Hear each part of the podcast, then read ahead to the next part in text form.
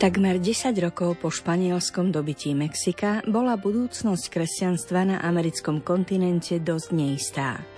Biskup, ktorého práve pre Mexiko vymenovali, sa musel prieť s nepriateľsky naladenou koloniálnou vládou a domorodí Američania sa nechceli obrátiť na kresťanstvo. Napísal teda španielskému kráľovi, že ak sa nestane zázrak, celý kontinent bude stratený.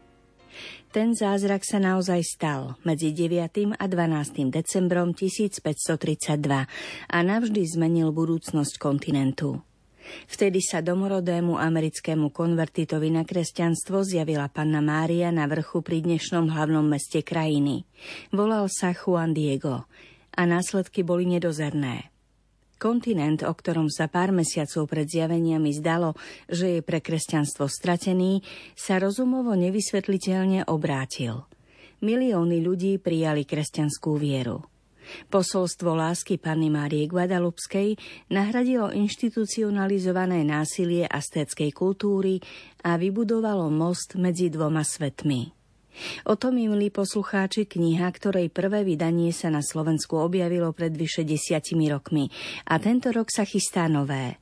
Panna Mária Guadalupská, Matka civilizácie lásky. Vzhľadom na to, že leto vo zvýšenej miere slúži na púte veriacich na rôzne marianské miesta, pozrieme sa v dnešnej literárnej kaviarni bližšie na veľmi kvalitnú a komplexnú knihu o najstaršom uznanom marianskom zjavení na svete.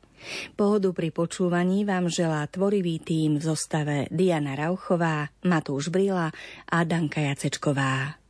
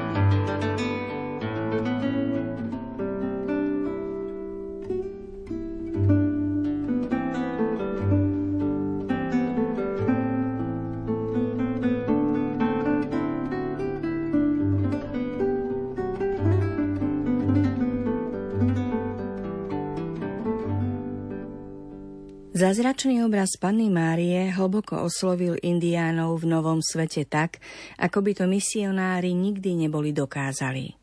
Misionár Fernando de Alva vo svojom rozprávaní o dejinách guadalupských zjavení spomína.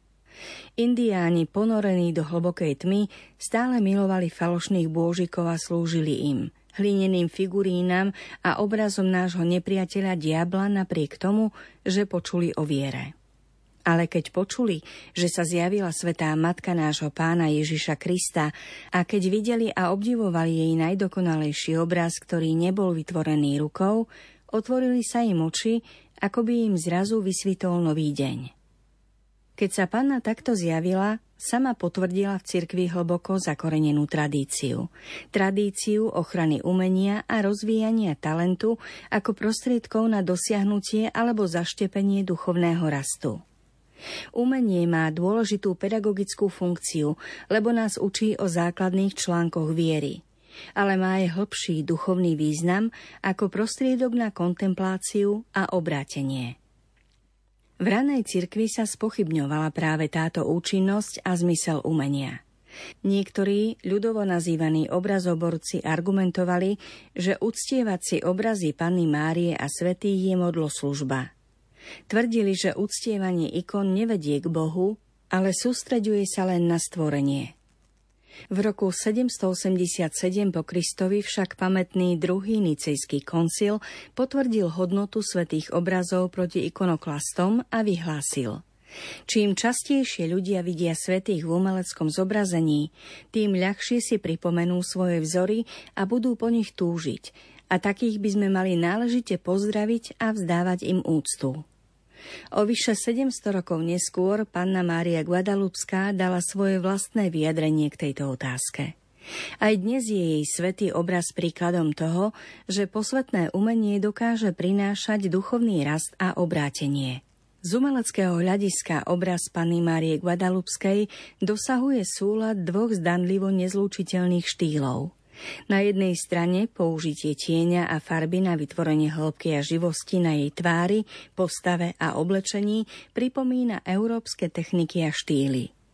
Na druhej strane dvojrozmerné zlaté vzory na jej tunike, ktoré sa nezhodujú so záhybmi tuniky, sa podobajú skôr na to, čo nachádzame v starobilých indiánskych kódexoch. Na obraze môžeme ľahko rozpoznať pannu Máriu ako ženu opisovanú v knihe Zjavenia. Žena odetá slnkom, pod jej nohami mesiac. Aby sme však pochopili, ako sa naznačuje prítomnosť jej dieťaťa, musíme sa pozrieť na tmavú červenkastú stuhu, zaviazanú vysoko nad pásom. Indiánske ženy takýto opasok nosili na páse, ak neboli tehotné. Ak boli, potom opasok nosili vyššie, a tak je to aj v prípade panny Márie Guadalupskej.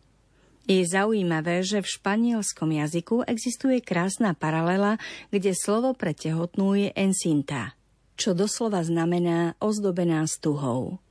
Panna je teda paňou adventu, nádeje, ktorá trpezlivo očakáva narodenie svojho syna. Jej tehotenstvo ako symbol narodenia a obnovy dostáva väčší význam v tom, že je tehotná so samotným Bohom. Oblaky, ktoré ju obklopujú, majú vyvolávať úctu a možno naznačovať aj niečo nadprirodzené. Uvádza sa, že keď astécky cisár Montezuma poprvý raz pozdravil Cortésa, povedal Niekoľko dní som na to čakal. V týchto dňoch moje srdce hľadelo na tie miesta, odkiaľ ste prišli z hmly a spomedzi oblakov, z miesta neznámeho pre všetkých. Mnohí odborníci diskutovali o tom, čo tieto slová hovoria o tom, za koho Montezuma považoval Cortésa. Naozaj veril, že Cortés je boh, alebo sú tieto slová len výsmechom či bežnou zdvorilostnou frázou. Pre nás však nie je dôležité, čo tieto slová znamenajú v tomto kontexte, ale skôr z hľadiska toho, čo nám hovoria o tom, ako sa indiáni vyjadrovali o nadprirodzených veciach, spomedzi hmly a spomedzi oblakov. Údajne tie isté slová počuli prví 12 misionári v Novom meste, keď sa stretli s astéckými kňazmi a šľachticmi. Tu na obraze pannu obklopujú oblaky, ale nie preto, že ona sama je Bohom, ale preto, že je s Bohom ako jeho matka. A evokuje sa aj istý druh obnovy, obnovy indiánskej civilizácie – pod nohami je aniel, mierne plešatý, ale má výzor dieťaťa, čím naznačuje múdrosť i mladícku nevinnosť. Má orlí krídla, ktoré ozdobujú pásy modrozelenej, bielej a červenej farby. Je dôležité pripomenúť si úlohu orla ako zvestovateľa astéckej civilizácie a symbolického posla astéckých obetí ich bohom. Ako ozvena týchto úloh tento orol aniel prináša v rukách novú obetu, Krista prítomného v lone panny. Kristus vykupiteľ prichádza oslobodiť indiánov od ich údajnej potreby rituálnych obetí. Odev panny nám hovorí viac o tom, kým je.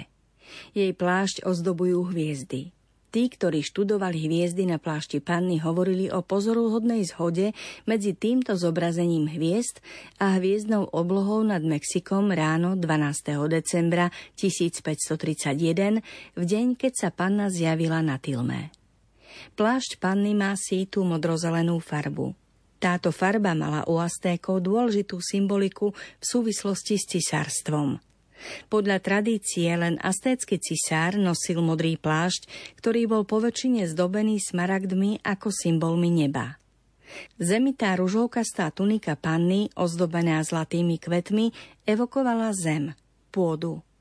Pri nohách tieto dva kusy odevu, tuniku a plášť, drží orol aniel, čím naznačuje, že panna kráľuje nad celým vesmírom. V nej sa spája nebo so zemou. Toto zjavenie nebolo len teoretické, ale hlboko sa začlenilo do indiánskeho chápania života.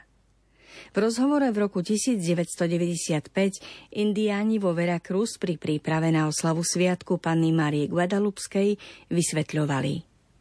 Postava aniela, ktorý drží nebo i zem, naznačuje, že prichádza nový život. Toto sme prijali od našich starších, od starých rodičov, že náš život sa nekončí, ale že má nový zmysel. Toto dnes oslavujeme. Príchod tohto znamenia jednoty, súladu, nového života. Tieto slová, ktoré sa odovzdávali po celé stáročia ústnou tradíciou, prezrádzajú starobilé pohľady na obraz a jeho význam pre indiánov, ktorí ho dokázali vidieť v kontexte svojho života, čím utišoval obavy a vlieval nádej. Pre Aztékov je dôležité, že tento nový súlad je osobitne naznačený zobrazením slnka a mesiaca. Slnko je za pannou, zalievajú lúčmi pokojného svetla. Mesiac je pod jej nohami. Tieto nebeské telesá mali pre Aztékov veľký význam a vzbudzovali u nich rešpekt. Slnko i mesiac spájali s bohmi a verili, že títo bohovia medzi sebou ustavične zápasia. Aztékovia sa obávali, že slnko v tomto kozmickom zápase zanikne a preto svojho boha udržiavali pri živote ľudskými obetami. Ich cieľom bolo dosiahnutie vesmírnej harmónie a zachovanie života na Zemi. Obraz Panny Márie hovorí konkrétne o týchto obavách, pričom slnko a mesiac sa už nezobrazujú ako bohovia, ale ako predmety, ktorým panna vládne. Hoci zatmenia slnka sa často považovali za zlé osudové znamenia a znak jeho porážky, na tomto obraze panna slnko síce zatieňuje, ale neohrozuje ho. Takto slnko sústreďuje pozornosť na jej lono, v ktorom je pravý boh. Je zaujímavé, že 12. decembra 1531, v deň posledného zjavenia Panny Márie, bol zimný slnovrat, čím sa začalo obdobie roka, keď slnko čoraz viac výťazí nad tmou a dní sa predlžujú. Mesiac pod nohami panny má ešte ďalší význam. Panna naznačuje, že má vládu nad mesiacom, čím upokojuje obavy zo zrútenia vesmíru. Zároveň sa viditeľne zakoreňuje do samotného počiatku mexickej civilizácie, ktorá svoj názov odvodzuje z kombinácie troch slov jazyka náhuatl.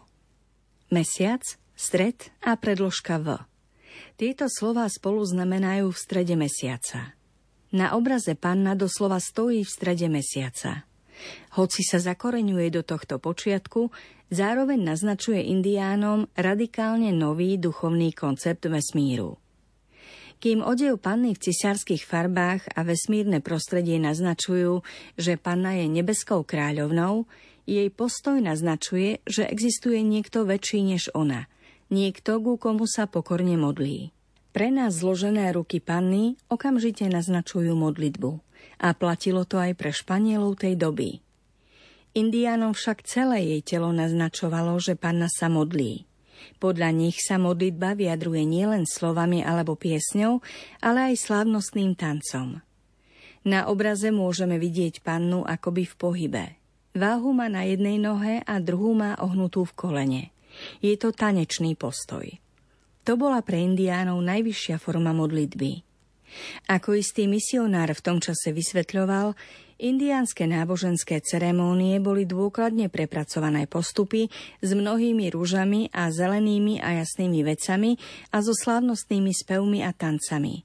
Veľmi dôležitými bez falošných tónov alebo krokov, keďže to bola ich hlavná modlitba – Zúčastňoval sa ich aj astécky cisár, ktorý sa zjednocoval so svojím ľudom pri speve a tanci pre bohov. Takto aj v jasných farbách a krásnom speve vtáka, ktorý Juan Diego počul pred prvým stretnutím s pannou, vidíme teraz už hlbší zmysel. So spevom a premenou tepejackého vrchu na miesto jasu a svetla, zem ako nefrit a listi ako jasné pierka vtáka, panna pripravuje vrch ako miesto bohoslužby a posvetného slávenia. A tu zároveň vidíme pravý zdroj kráľovského titulu panny. Vo svojom modlitbovom tanci, pokornom postoji a sklopených očiach je kráľovná ako služobnica, ako pokorne otvorená voči Bohu. Sklon hlavy a smery jej pohľadu majú ďalší dôležitý význam. Hoci slovné spojenie pozerať sa bokom v nás vyvoláva negatívny predpoklad a nieraz sa spája s ľahostajnosťou, v jazyku nahuatl je to naopak. Pozerať sa na niekoho alebo na niečo bokom znamenalo čosi iné. Myslieť na toho, na koho sa pozeráme a nezabúdať, na koho sa pozeráme. V tomto prípade panna má tvár naklonenú na toho, kto sa pozerá. A to bola jedna z vecí, na ktorú poukázali indiáni v rozhovore z roku 1995. Táto žena je významná, lebo stojí pred slnkom, stojí na mesiaci a je odetá do hviezd, ale jej výzor nám hovorí, že existuje niekto väčší než ona, pretože z úcty hľadí dole. Jedna z črt panny Márie Guadalupskej, ktorej sa dostáva najväčšia pozornosť, je farba jej pokožky. Panna nie je ani svetlá ako Španieli, ani tmavá ako Indiáni. Je mestická, kombinácia týchto dvoch. Mestici boli ľudia zmiešanej krvi. Mali európskych aj indiánskych predkov. Takto sa úplne stotožňuje s ľuďmi Nového sveta, keďže prvé mestické deti sa narodili v Novom svete. Zároveň nevylučuje Španielov. Aj oni sú jej súčasťou. Takto panna tým, že preberá svoju podobu od Španielov i Indiánov, potvrdzuje ich jedinečnosť, ale zároveň predstavuje dôležité spojivo medzi nimi. Je ich matkou. Ako matka ich vedie k svojmu synovi. Ak sa bližšie pozrieme na obraz panny, vidíme, že má sponu s prázdnym krížom – Indiáni videli, že podobné prázdne kríže nosia misionári v Novom svete. Nosili ich z obavy, že indiáni by milne považovali akékoľvek zobrazenie ukrižovaného za potvrdenie ich vlastných ľudských obiet. Panna sa však nestotožňuje len s misionármi. Prázdny kríž poukazuje na Kristovo ukrižovanie, ale aj na jeho víťazstvo nad smrťou pri vzkriesení.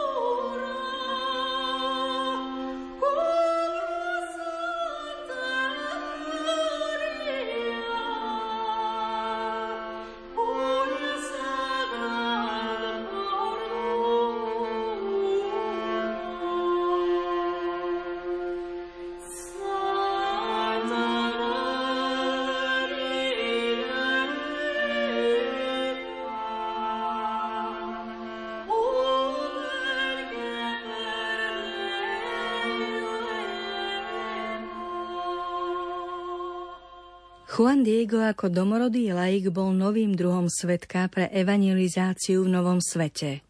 Celý význam jedinečného života Juana Diega po zjavení môžeme pochopiť v novom rozmere z hľadiska jeho povolania lajka, laického priekopníka na mieste, kde väčšina jeho národa nebola katolícka a nikto z indiánov nebol kňazom alebo misionárom.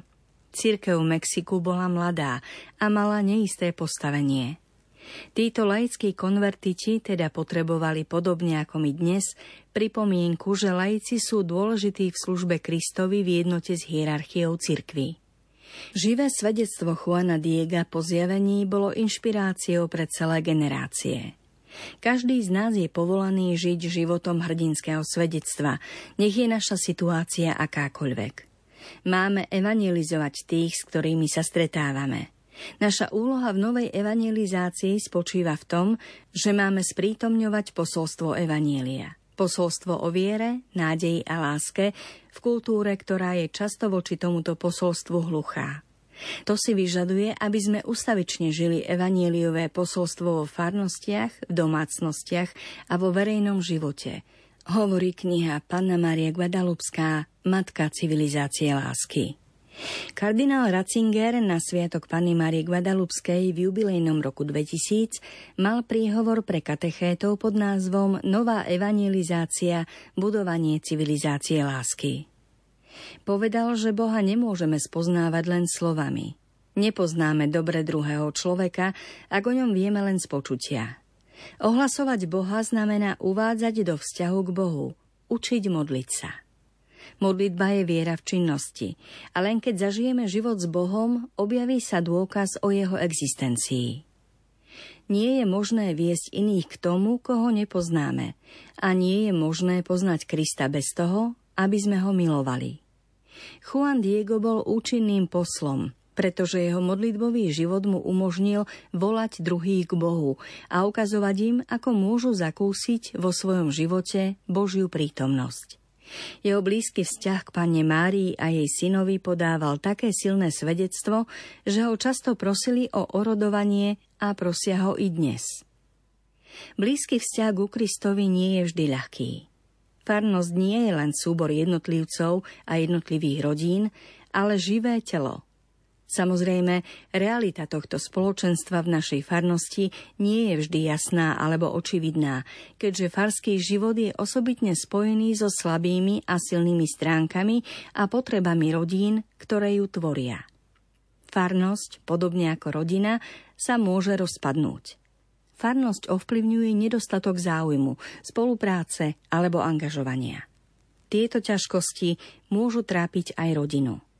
Keď sú jednotlivci alebo rodiny postihnuté týmito ťažkosťami, postihnutá je aj farnosť. A to môže viesť k znechuteniu zúčastňovať sa na farskom živote a zaujímať sa oň. Nemusíme sa starať o každú stránku konkrétnej farskej skúsenosti.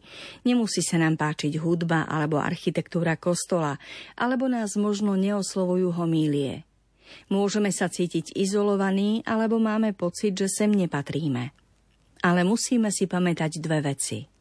Poprvé, Eucharistia je ústredný a zjednocujúci prvok, ktorý prevyšuje akékoľvek kozmetické problémy, ktoré vidíme. Po druhé, mali by sme pamätať, že zohrávame dôležitú úlohu vo farnosti. Jej vitalita závisí v nemalej miere od vitality, ktorú jej dáva každý farník. Ľudské chyby a nedokonalosti nie sú ničím v porovnaní s Božím darom seba pre nás. Práve tento dar, Eucharistia, nás skutočne spája a dáva všetkým iným farským aktivitám zmysel. Keď pápež Benedikt XVI hovoril o budúcnosti cirkvy, povedal, že nemáme naliehavú potrebu reformátorov – Dodal, že cirkev v skutočnosti potrebuje ľudí, ktorí sú vnútorne uchvátení kresťanstvom, vnímajú ho ako radosť a nádej a tak sa stali milovníkmi. A týchto nazývame svetými.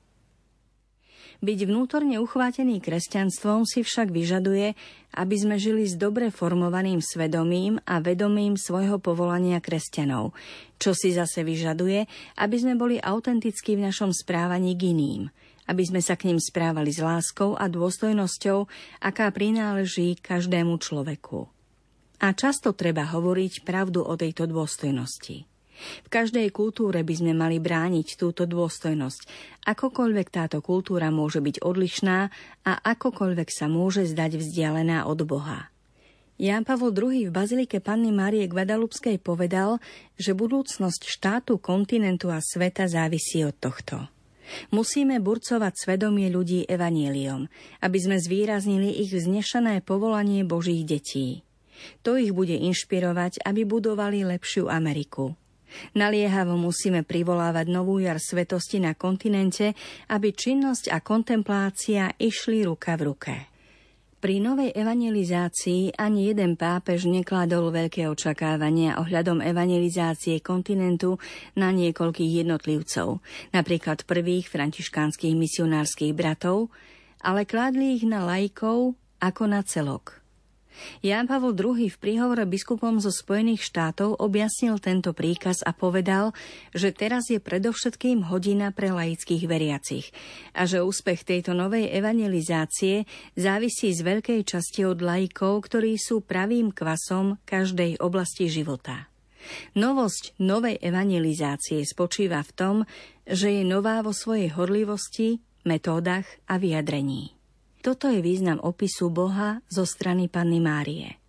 Tento opis sa vyjadril slovami indiánov a na kódexe obrazu. To bola odlišnosť Juana Diega. Žil odlišný kresťanský život novým spôsobom. Doslova žil na ruinách predchádzajúcich náboženských túžob svojho národa. Juan Diego nielenže pripomína premieňajúcu silu svedectva pri evangelizácii ľudí, ktorí sa nikdy nestretli s Kristom, ale je dnes aj vzorom pre nás pri novej evangelizácii tých, ktorí sa stretli s Kristom, ale nepoznajú ho tak, ako by ho mali poznať.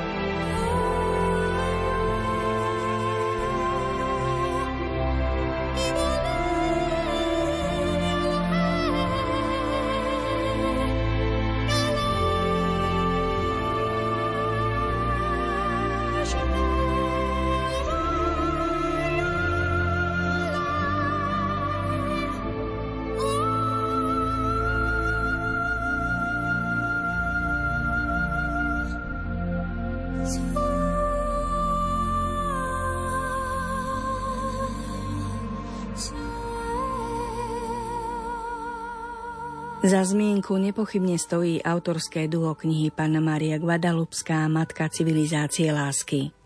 Monsignor Eduardo Chávez bol postulátorom kauzy svetorečenia Juana Diega a je jedným z najväčších znalcov problematiky okolo zjavení v Guadalupe. Je prvým dekanom Katolíckej univerzity Lumen Gentium v arcidieceze Mexiko, spoluzakladateľom a dekanom Vyššieho inštitútu pre guadalupské štúdie a honorárnym kanonikom Baziliky v Guadalupe. Spoluautor knihy Karl Anderson je najvyšším rytierom Kolumbových rytierov, najväčšej katolickej organizácie rodinnej a bratskej služby, ktorá má vo svete viac než 1,5 milióna členov.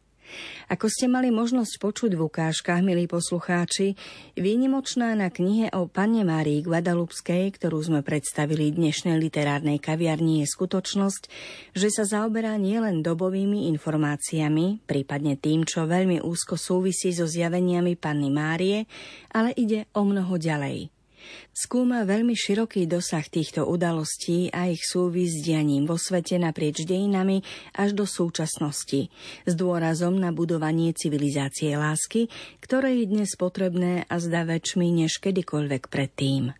Nie abstraktne ako teória, ale ako prax v živote národov i v živote každého jedného z nás – Možno vás v tejto súvislosti poteší, že ešte tento rok na jeseň sa do slovenských knihkupectiev dostane nové vydanie knihy Panna Mária Guadalupská Matka civilizácie lásky, ktorá môže byť veľmi dobrou inšpiráciou. Ďakujeme, že ste si za spoločníka svojho dnešného popoludnia vybrali literárnu kaviareň. Pozdravujú vás hudobná redaktorka Diana Rauchová, technik Matúš Brila a moderátorka Danka Jacečková.